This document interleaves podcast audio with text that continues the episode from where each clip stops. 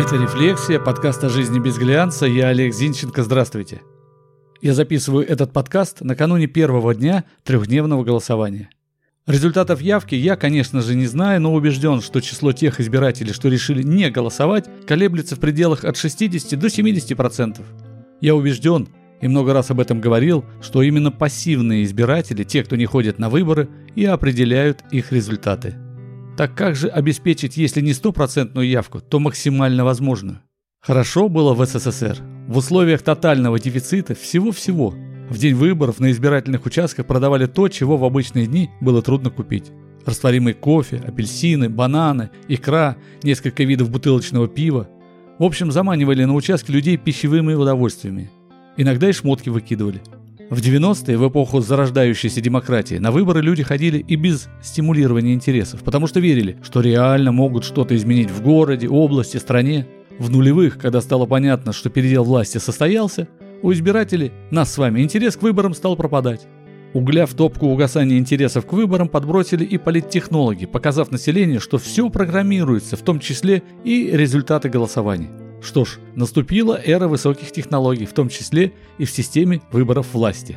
Проблема явки – это не только наша история.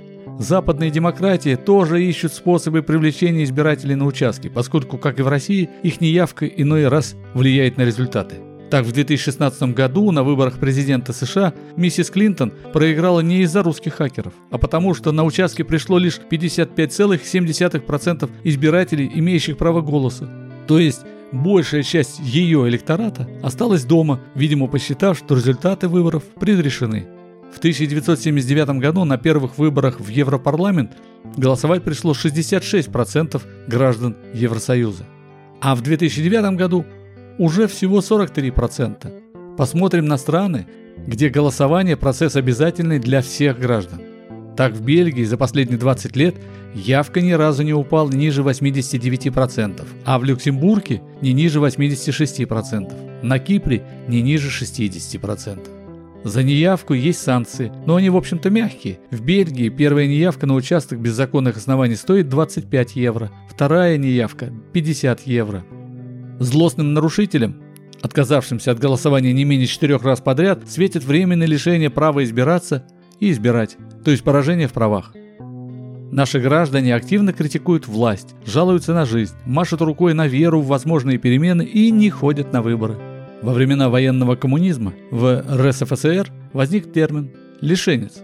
С 1918 до 1936 годов лишенцы официально существовали в молодой Советской Республике. Цитирую по Википедии.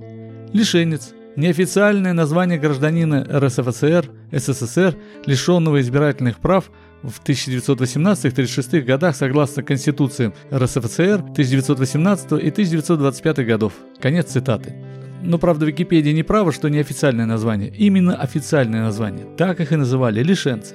Делалось это для того, чтобы свергнутые классы, помещики, фабриканты, попы, купцы не могли проголосовать так, как было бы выгодно им. Долгие годы в анкетах при приеме на работу присутствовал вопрос, лишался ли гражданин избирательных прав или нет.